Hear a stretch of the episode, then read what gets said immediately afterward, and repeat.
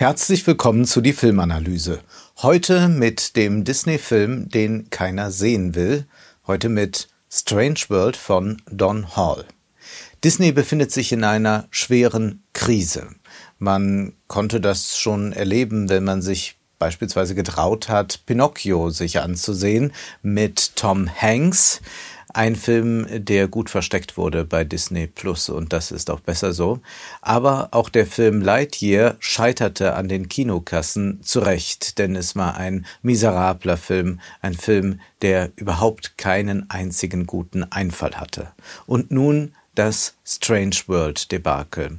achtzehn Komma sechs Millionen Dollar konnte dieser Disney-Film am ersten Wochenende in den Kinos einspielen. Das ist ein Desaster, denn dieser Film soll hundertachtzig Millionen Dollar gekostet haben und dazu kommen noch die sehr hohen Marketingkosten. Strange World müsste, so sagen Experten, mindestens dreihundertsechzig Millionen Dollar an den Kinokassen einspielen, um sich wirklich zu rechnen. Man kann schon jetzt sagen, das wird nicht gelingen. Der Disney-Konzern befindet sich in einer Krise. Das kann man auch daran sehen, dass Bob Iger zurückkommt, der sich ja gerade als C E O verabschiedet hatte. Nun soll er den Konzern zwei Jahre länger weiterführen. Nun, woran liegt es, dass Strange World derart an den Kinokassen gefloppt ist? Der Film war ja ganz auf das Kino ausgelegt, er ist nicht gleichzeitig bei Disney Plus zu sehen. Klar, die Kinos befinden sich weiterhin in der Krise. Man hat noch lange nicht das Niveau von zweitausendneunzehn bei den Besucherzahlen erreicht, aber dennoch funktionieren einige Blockbuster oder auch Überraschungsfilme erstaunlich gut. Es ist keineswegs so, dass alle Filme davon betroffen sind, also könnte es auch Disney durchaus schaffen, einen Erfolg an den Kinokassen zu haben. Am Marketing kann es auch nicht liegen, viel Geld hat man in die Hand genommen, aber irgendwie hat die Kampagne dann doch die Disney-Fans nicht erreicht und auch die Filmkritiker waren skeptisch. Strange World ist kein Film, über den man spricht. Und woran liegt das? Es ist sicherlich nicht der stärkste Disney-Film, aber er ist auch nicht so schwach wie Pinocchio oder Lightyear. Die Figuren sind in diesem Animationsfilm allerdings nicht sonderlich originell. Menschen mit großen Augen, runde, klobige Physiognomien, das hat man schon so oft gesehen. Es ist völlig austauschbar. Überhaupt, wenn man diese Figuren sieht, diese glatten Gesichter, die so glossy einen anstrahlen, erinnert man sich da nicht an das, was man am Tage bei TikTok und bei Instagram gesehen hat. Ja, man fragt sich, wie hat sich eigentlich diese Ästhetik bei TikTok und Instagram etabliert? Was, wenn die Animationsfilme da doch einen entschiedenen Beitrag geleistet haben? Das heißt, wir sehen auf TikTok und Instagram nun menschliche Animationsfiguren, die sich aber inspirieren ließen von den Figuren aus den Animationsfilmen. Denn die Ähnlichkeit ist doch mitunter frappierend. Strange World etabliert jedenfalls keine neue ikonische Disney-Figur. Es gibt immerhin einen lebendigen, mit Beinen ausgestatteten Schleimklumpen namens Platsch. Und natürlich kann man den auch im Disney-Shop erwerben. Da kann man so etwas wie eine halbe Idee wenigstens auf der Leinwand erkennen. Aber das eigentliche Problem von Strange World liegt woanders und es ist hausgemacht. Wovon handelt der Film? Wir sind in dem fiktiven Land Avalonia, das sich aber auf unserer Erde befindet. Zunächst sehen wir Jaeger Clade mit seinem Sohn Searcher, wie sie sich durch unwirtliches Gebiet schlagen, wie sie versuchen, eine neue Welt zu erobern, aber der Sohn Searcher findet irgendwann eine Pflanze, die Energie liefern kann, und er beschließt, wieder heimzukehren. Es kommt zum Bruch mit dem Vater, weil der Vater weiter neue Welten entdecken und erobern will. fünfundzwanzig Jahre später, die Spuren zum Vater haben sich verloren, ist der Sohn ein erfolgreicher Farmer. Auf der Reise mit seinem Vater hat er diese Pflanze mitgenommen und hat sie angebaut. Pando heißt sie, und sie liefert Energie für alle. Die Energiesicherheit des Landes ist nun gewährleistet, die Energie ist günstig und vermeintlich sauber. Ein Leben in Wohlstand scheint also problemlos möglich zu sein. Nachtigall, ich höre dir trapsen. Searcher hat auch einen Sohn, Ethan. Er möchte jedoch nicht in die Fußstapfen des Vaters treten. Er glaubt, ein anderer zu sein. Er möchte ein Entdecker sein. Es erinnert ein wenig an den sechzehn Personality Test, dass hier jeder Figur so eine primäre Eigenschaft zugeschrieben wird. Neben der Erforschung neuer Welten interessiert sich Ethan vor allem für Diaso, in denen er sich verliebt hat. Disney führt mit Ethan also eine schwule Hauptfigur ein. Man war fortschrittlich genug, dies nicht zum Konflikt werden zu lassen zwischen dem Vater oder dem Großvater. Allerdings ist man von einer wirklichen Selbstverständlichkeit noch weit entfernt. Hätte man früher Szenen produziert, in denen alle wortreich erklärt hätten, dass sie gar kein Problem damit haben, dass es okay ist, versucht man jetzt besonders deutlich herauszustellen, dass die Selbstverständlichkeit selbstverständlich ist. Und damit zeigt man auch wieder, seht her, wie selbstverständlich alles ist. Wir zeigen ruhig noch einmal, es ist wirklich ganz selbstverständlich. Und ob es wirklich so selbstverständlich ist, das ist in Bezug auf Disney auch zu bezweifeln. Diaso taucht nur für Minuten auf und es gibt keine einzige romantische Szene zwischen den beiden. Es gab im Netz ein paar Diskussionen darüber, ob Strange World an den Kinokassen gefloppt ist wegen des identitätspolitischen Diskurses oder ob der Film am identitätspolitischen Diskurs scheitert. Das ist alles sehr unwahrscheinlich, denn mit Luca hat man ja bereits bewiesen, dass man durchaus erfolgreich sein kann mit einer Geschichte wie äh, dieser. Jedoch scheint das Problem woanders zu liegen und es liegt in der Dramaturgie. Es gibt eleganter erzählte Filme als Strange World. Aber es geht nicht nur darum, ob das Drehbuch gut gebaut ist, sondern ganz grundsätzlich, wie die Struktur dieser Dramaturgie angelegt ist, beziehungsweise worauf das eigentlich hinausläuft und inwieweit es sich unterscheidet von dem, was wir sonst von Disney oder auch generell von Hollywood kennen. Nun erleben wir dort, wie sie fast hobbithaft als Farmer leben. Man hat da auch sich ein bisschen tatsächlich am Herr der Ringe-Look äh, ähm, orientiert. Und nun landet ein Luftschiff. Aus diesem Luftschiff steigt die Anführerin von Avalonia aus und sie weiß Schlimmes zu berichten. Pando liefert immer weniger Energie. Eine Energiekrise steht also bevor. Searcher und seine Familie müssen aufbrechen, um herauszufinden, was da los ist. Sie müssen in dieses verwunschene Gebiet noch einmal. Dort gibt es dann auch eine Wiederbegegnung mit dem Großvater. Das Ziel, das der Film sehr deutlich artikuliert, ist der Frieden zwischen den Generationen. Alle Konflikte sollen beseitigt werden.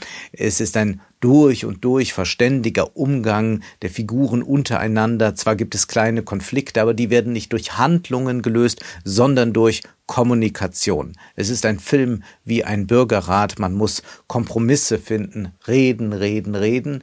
Ja, da sind wir schon in einem dramaturgischen Gefilde, das natürlich nicht eigentlich das ist, weshalb man sich einen Disney-Animationsfilm ansieht. Ja, es gibt zwar viel zu sehen, aber es wird dann doch wenig erlebt und noch weniger gehandelt.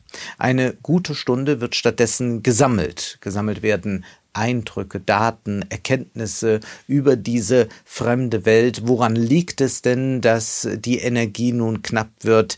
Haben wir Menschen vielleicht ein gewisses Problem da produziert? Es ist auch eine Absage an binäre Strukturen, also nicht mehr Natur versus Kultur, Mensch versus Umwelt. Alles soll zusammengedacht, verbunden werden. Wir sind hier im Anthropozän. Gelesen wurde offenbar Bruno Latours terroristisches Manifest. Alles soll wieder im Einklang mit der Natur stattfinden. Allerdings nicht ein Zurück zur Natur, sondern schon mit den zivilisatorischen Errungenschaften.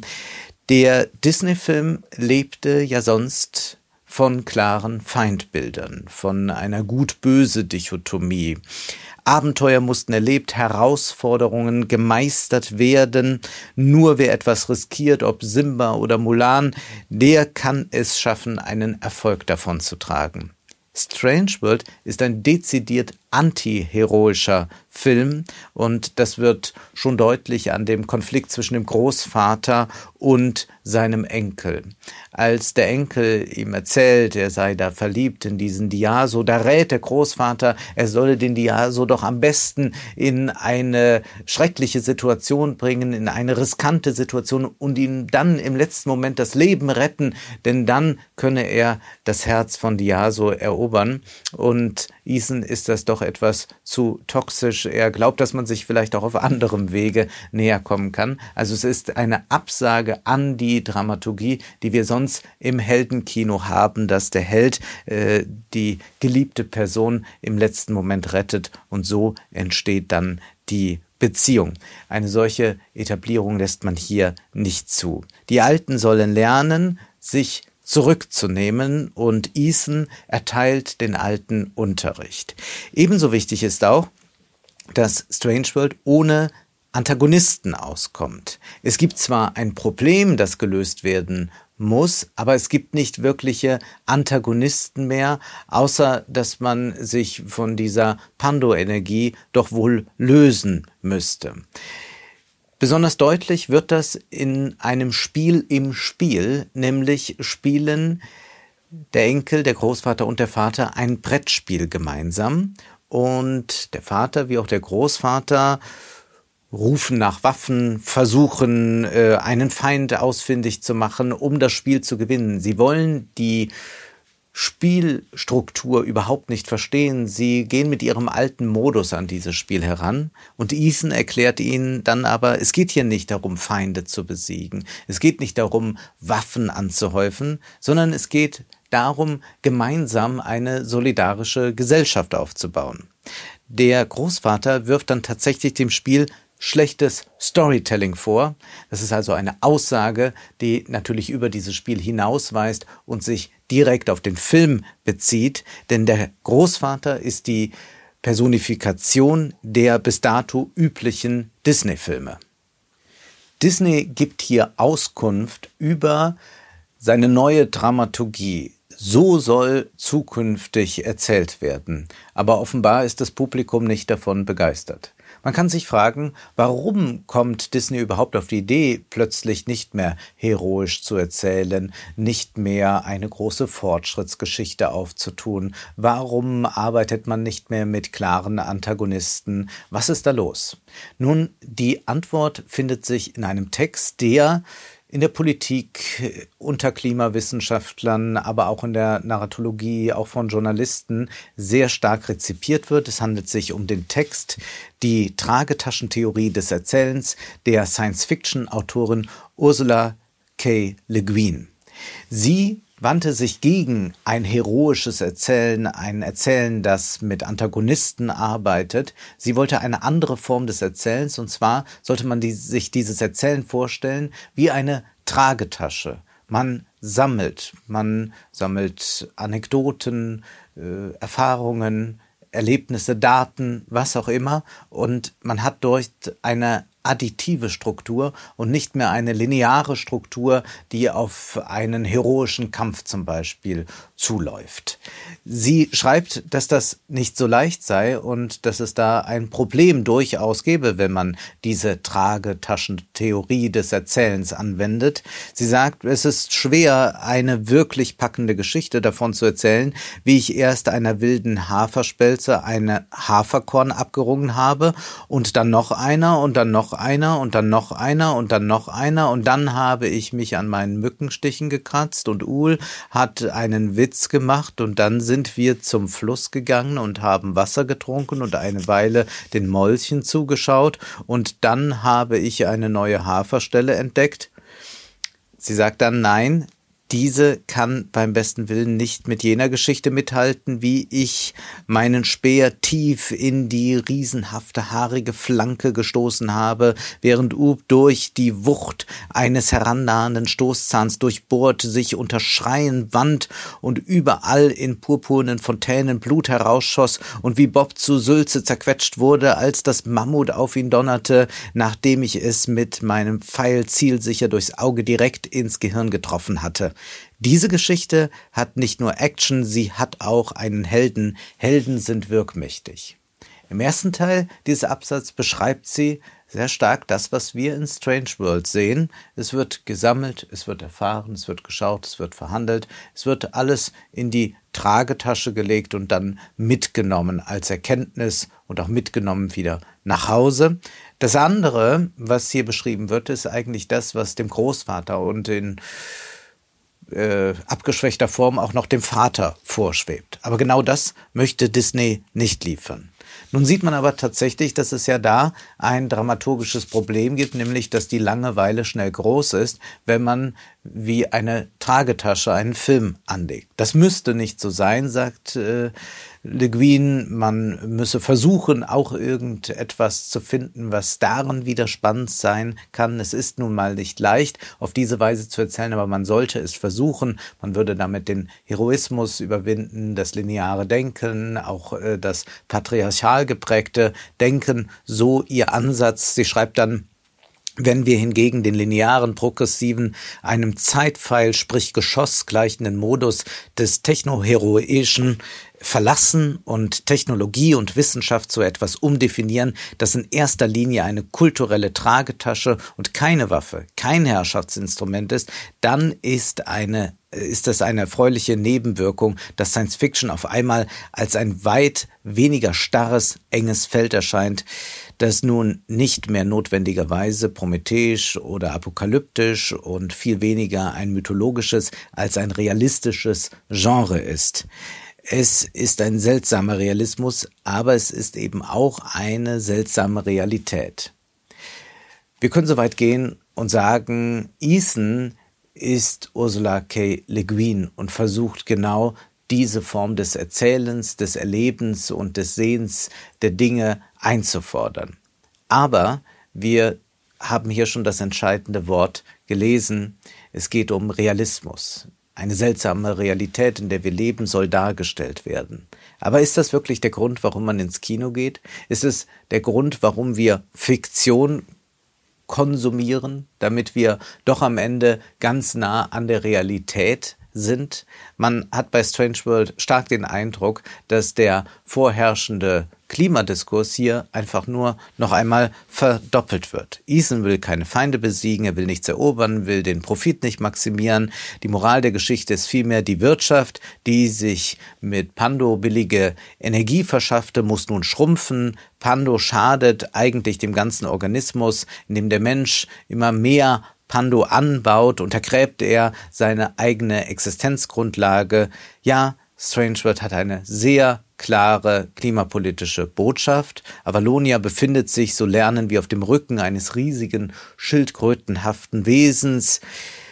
Durch dessen Körper sind wir eigentlich die ganze Zeit gereist. Mutter Erde also ist krank, deshalb müssen wir uns einschränken und damit dann alles gut wird. Der Zeigefinger, der ist ein erhobener hier. Wir merken, dass wir auch ganz anders leben können, erklärt uns Ethan am Ende. Wir müssen dem Organismus nicht schaden. Es ist noch nicht alles gut, aber es wird besser.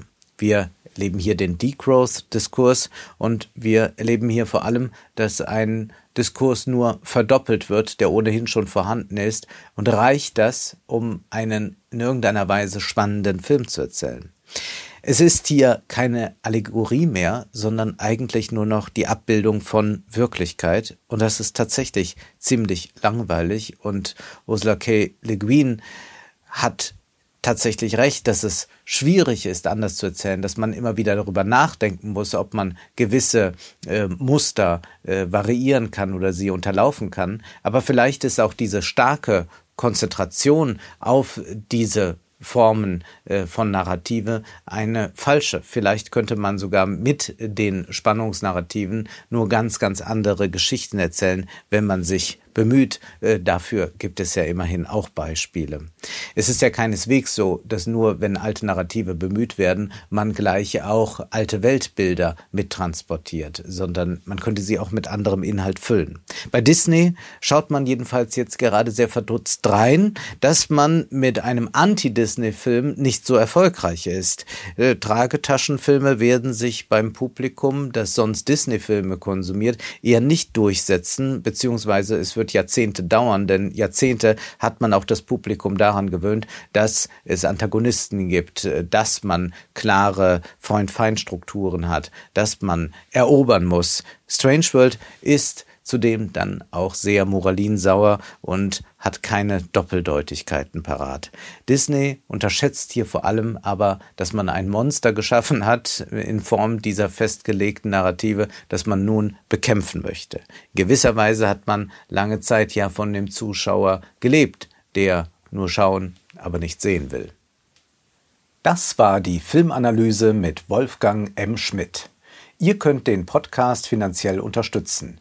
Entweder unter w w w punkt paypal punkt me slash filmanalyse oder unter der in der Beschreibung angegebenen Bankverbindung. Vielen Dank.